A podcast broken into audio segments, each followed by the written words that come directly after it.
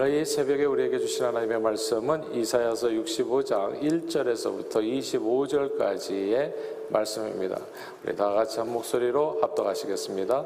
나는 나를 구하지 아니하던 자에게 물음을 받았으며 나를 찾지 아니하던 자에게 찾아냄이 되었으며 내 이름을 부르지 아니하던 나라에 내가 여기 있노라 내가 여기 있노라 하였노라 내가 종일 손을 펴서 자기 생각을 따라 옳지 않은 길을 걸어가는 폐역한 백성들을 불렀나니 곧 동산에서 제사하며 벽돌 위에서 분향하여 내 앞에서 항상 내 노를 일으키는 백성이라 그들이 무덤 사이에 앉으며 은밀한 처소에서 밤을 지내며 돼지고기를 먹으며 가증한 것들의 국을 그릇에 담으면서 사람에게 이르기를 너는 네 자리에 서 있고 내게 가까이 하지 말라. 나는 너보다 거룩함이라 하나니 이런 자들은 내 코의 연기요 종일 타는 불이로다.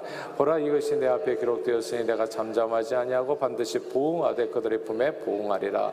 너희 죄악과 너희 조상들의 죄악은 한 가지에 그들의 산 위에서 분양하며 작은 산 위에서 나를 능욕하였습니다. 그러므로 내가 먼저 그들의 행위를 헤아리고 그들의 품에 보응하리라. 여호와가 말하였느니라.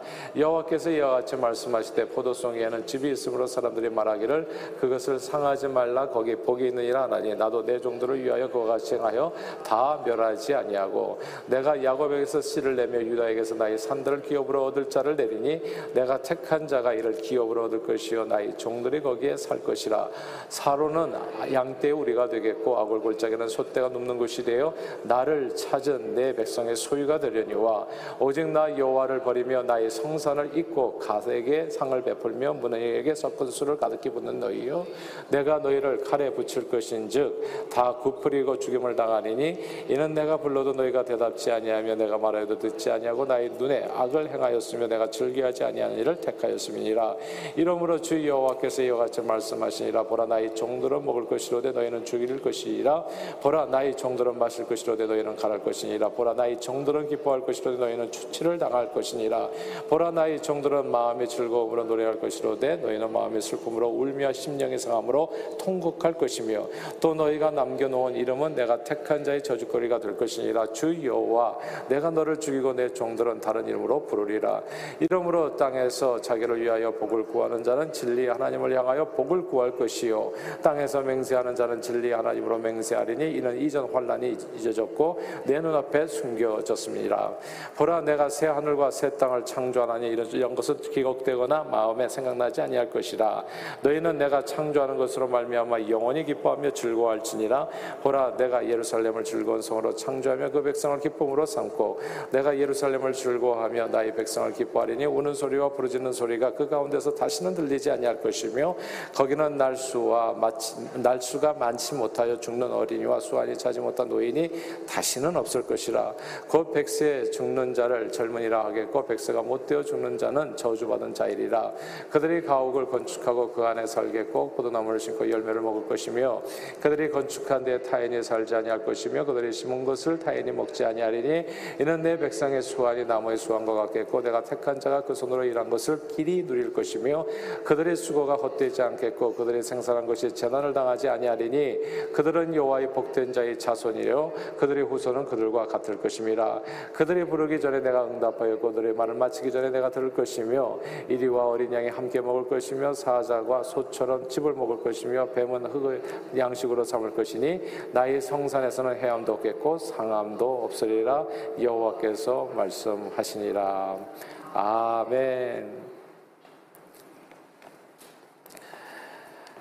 아, 영국의 화가죠 윌리엄, 윌리엄 홀맨 헌트가 그린 세상의 빛이라고 하는 명화가 있습니다. 그리스도인이라면 누구나 한 번쯤은 다 보았을 법한 그런 그림인데 흰 옷을 입으신 예수님께서 이제 머리에 또 관도 쓰시고 근데 이제 홀만 홀트의 그림이 이제 여러 개가 있어요. 그래서 오리지널이 있고 또 이제 그 다음에 그려진 비슷한 그림들이 많은데 어쨌든 뭐 그렇게 되어 있습니다. 오리지널 그리면은 이제 관을 쓰시고 또 이렇게 흰 옷을 입고 이제 왕관을 쓰신 거죠. 이런 예수님이 이제 왕의 왕이 그런 모습으로 손에 등불을 들고 닫힌 문 밖에서 문을 두드리는 내용입니다. 문은 오랫동안 닫혀 있는 것으로 보이고 그 문 주변에는 여기저기 맘대로 자란 풀과 가시덩물로 이제 가득 차 있는 겁니다. 그리고 이제 문을 자세히 들여다보면 바깥에서 이제 문을 잡아당겨서 열 수 있는 손잡이가 없습니다. 이제 이 집안에 그러므로 들어가려면 안에서 문을 열어줘야만 들어갈 수가 있죠. 등불을 들고 세상의 빛 예수 그리스도는 안에서 문을 열어주기만을 기다리시면서 한없이 밖에서 그렇게 기다리시면서 이제 문을 두드리고 계시는 겁니다. 아, 등불을 들고 문 밖에 서서 문을 들으시는 예수님께서는 이 세상에 빛으로 오셨습니다.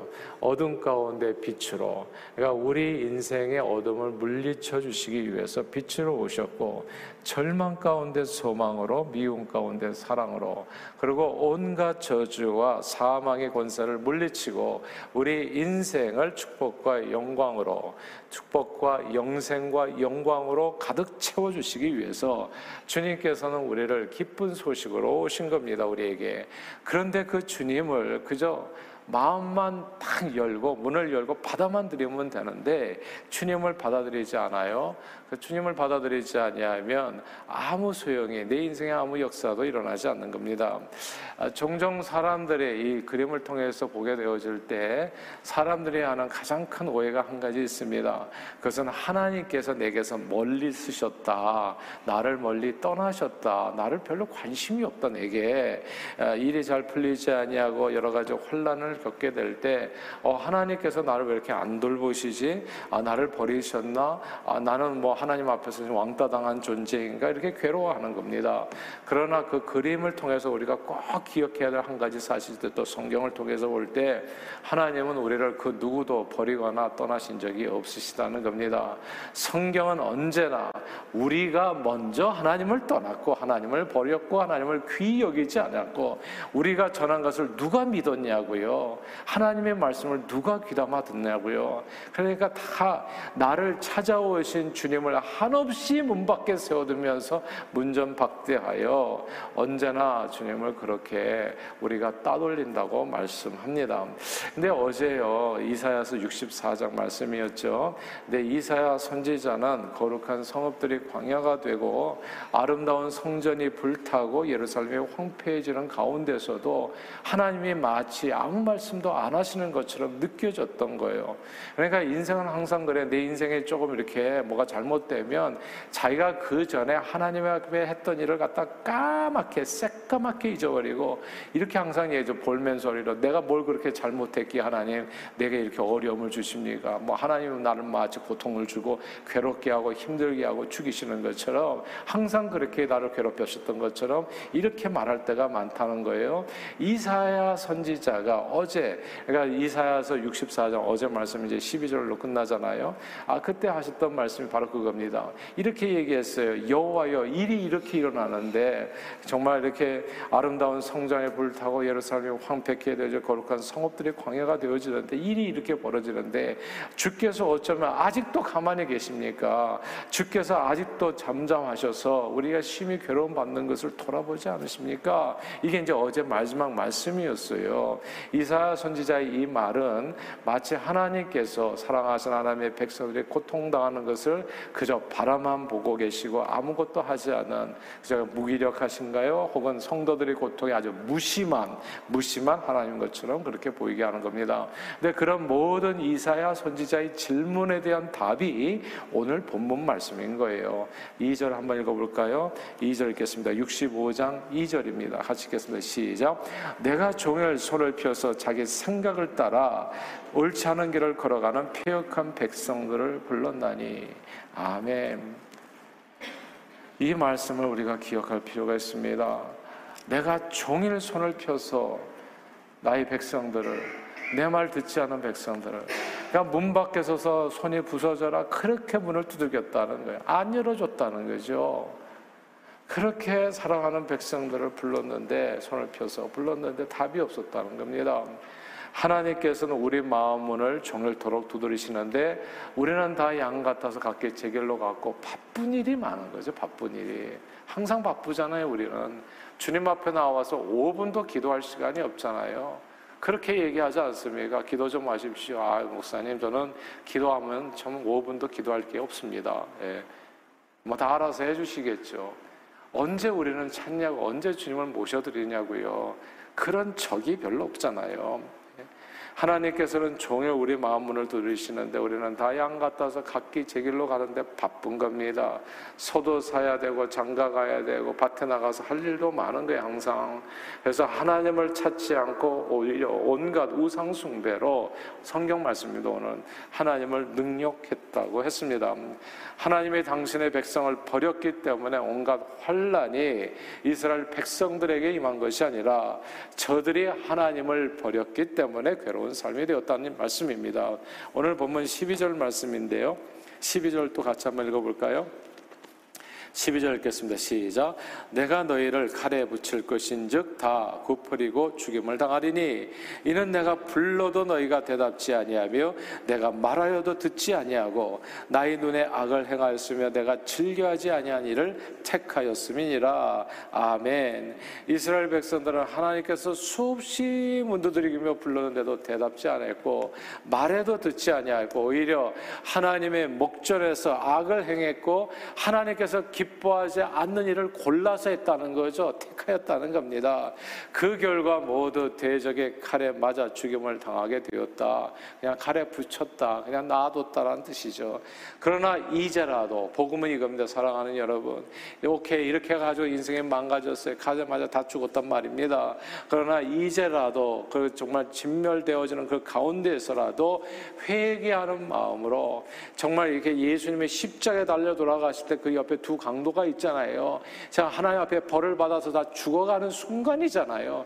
그 순간에더라도 신음소리라도 내가지고 예수여 오늘 정말 이렇게 나를 기억해 주시고 낙원에 나를 이룰 수 있도록 하나님 내 이름을 기억해 달라고 했을 때 내가 오늘날 나와 함께 낙원에 있으리라 진멸되는 순간에서도 회개하는 마음으로 주님을 부르면 주님은 모든 환란에서 우리를 구원해 주신다는 약속의 말씀인 겁니다. 그 얘기가 오늘 본문 16절에 나와요. 65장 16절 같이 읽겠습니다. 시작. 이러므로 땅에서 자기를 위하여 복을 구하는 자는 진리의 하나님을 향하여 복을 구할 것이요 땅에서 맹세 하는 자는 진리의 하나님으로 맹세하리니 이는 이전 환란이 잊혀졌고 내 눈앞에 숨겨졌습니다. 아멘. 아멘.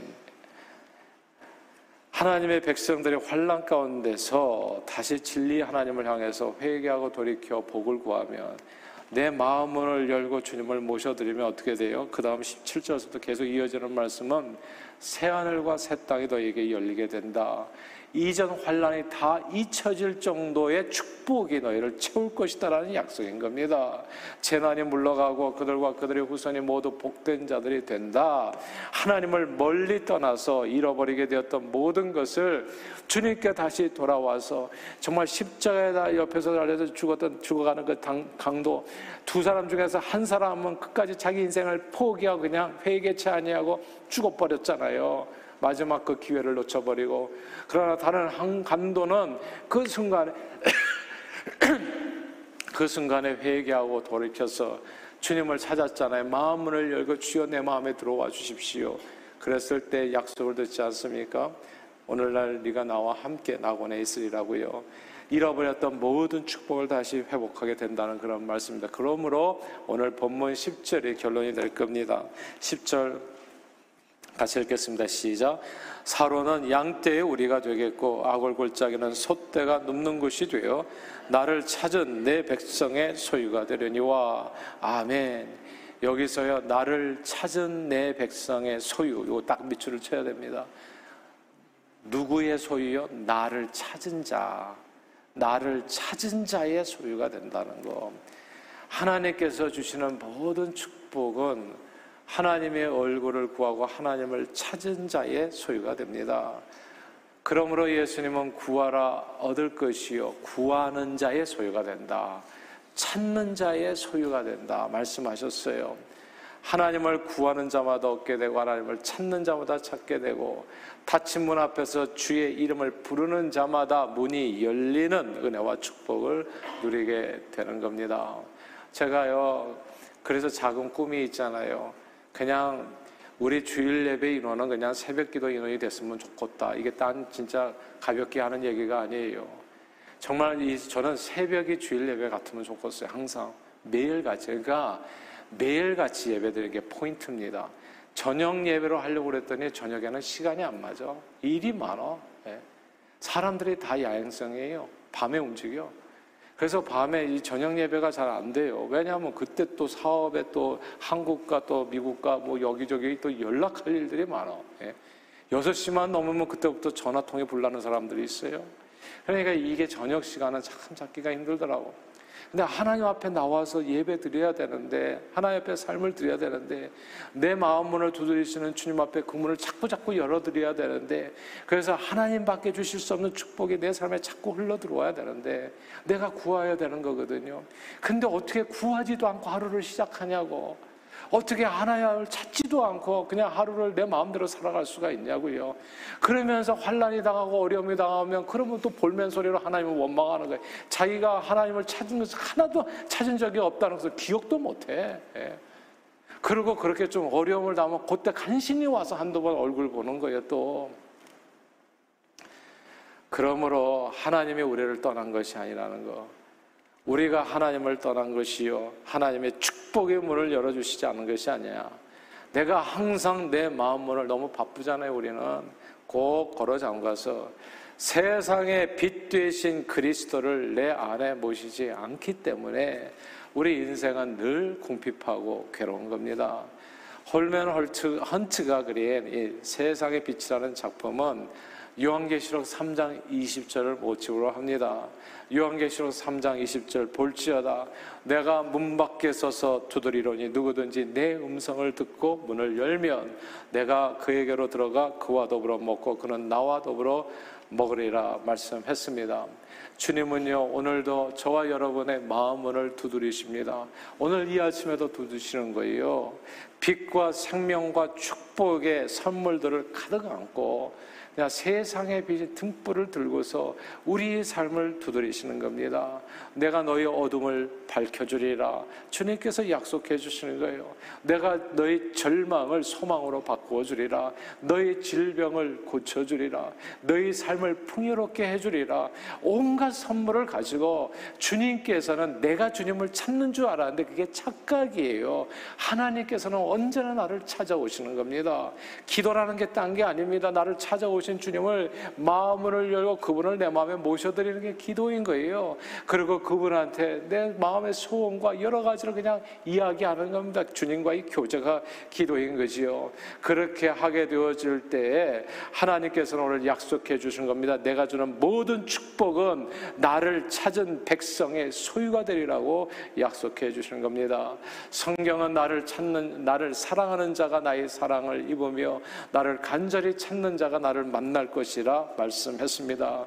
그러므로 오늘 이 아침에도 내 삶의 문 밖에 서서 문을 두드리시는 주님을 마음문을 활짝 열고 우리 삶의 중심에 모시고 오직 주님이 얼굴을 구하며 찾고 강구해서 하나님밖에 주실 수 없는 놀라운 은혜와 축복을 오늘도 풍성히 누리시는 저와 여러분들이 다 되시기를 주님 이름으로 축원합니다. 그리고 그 은혜 가운데 그 은혜의 주인 그 주인공으로서 정말 그 은혜를 땅 끝까지 예수 복음의 증인으로서 승리하는 오늘 하루 되시기를 주님 이름으로 축복합니다. 기도하겠습니다. 하나님 아버지 죽을 수밖에 없는 죄인들을 불쌍히 여기셔서 하나님 마음을 아프게 한 저희들을 떠나지도 않고 버리지도 않고 언제나 다시 찾아와 주심을 감사드립니다. 우리 가장 큰 잘못은 우리 삶에 찾아와 내 만문을 두시는 주님을 정말 문 밖에 한없이 세워둔 것임을 오늘 이 아침에 다시금 깨닫게 해주셨사오니 이제 오늘 만문을 활짝 열고 그리스도를 우리 삶의 중심에 모시어 주님과 함께 먹고 마시며 주님 주시는 그 풍성한 은혜와 축복으로 주의 영광을 위해서 복음 전하며 존귀하게 쓰임받는 저희 모두가 되도록 오늘도 우리 발걸음을 인도에 축복해 주옵소서 예수 그리스도 이름으로 기도합니다. 아멘.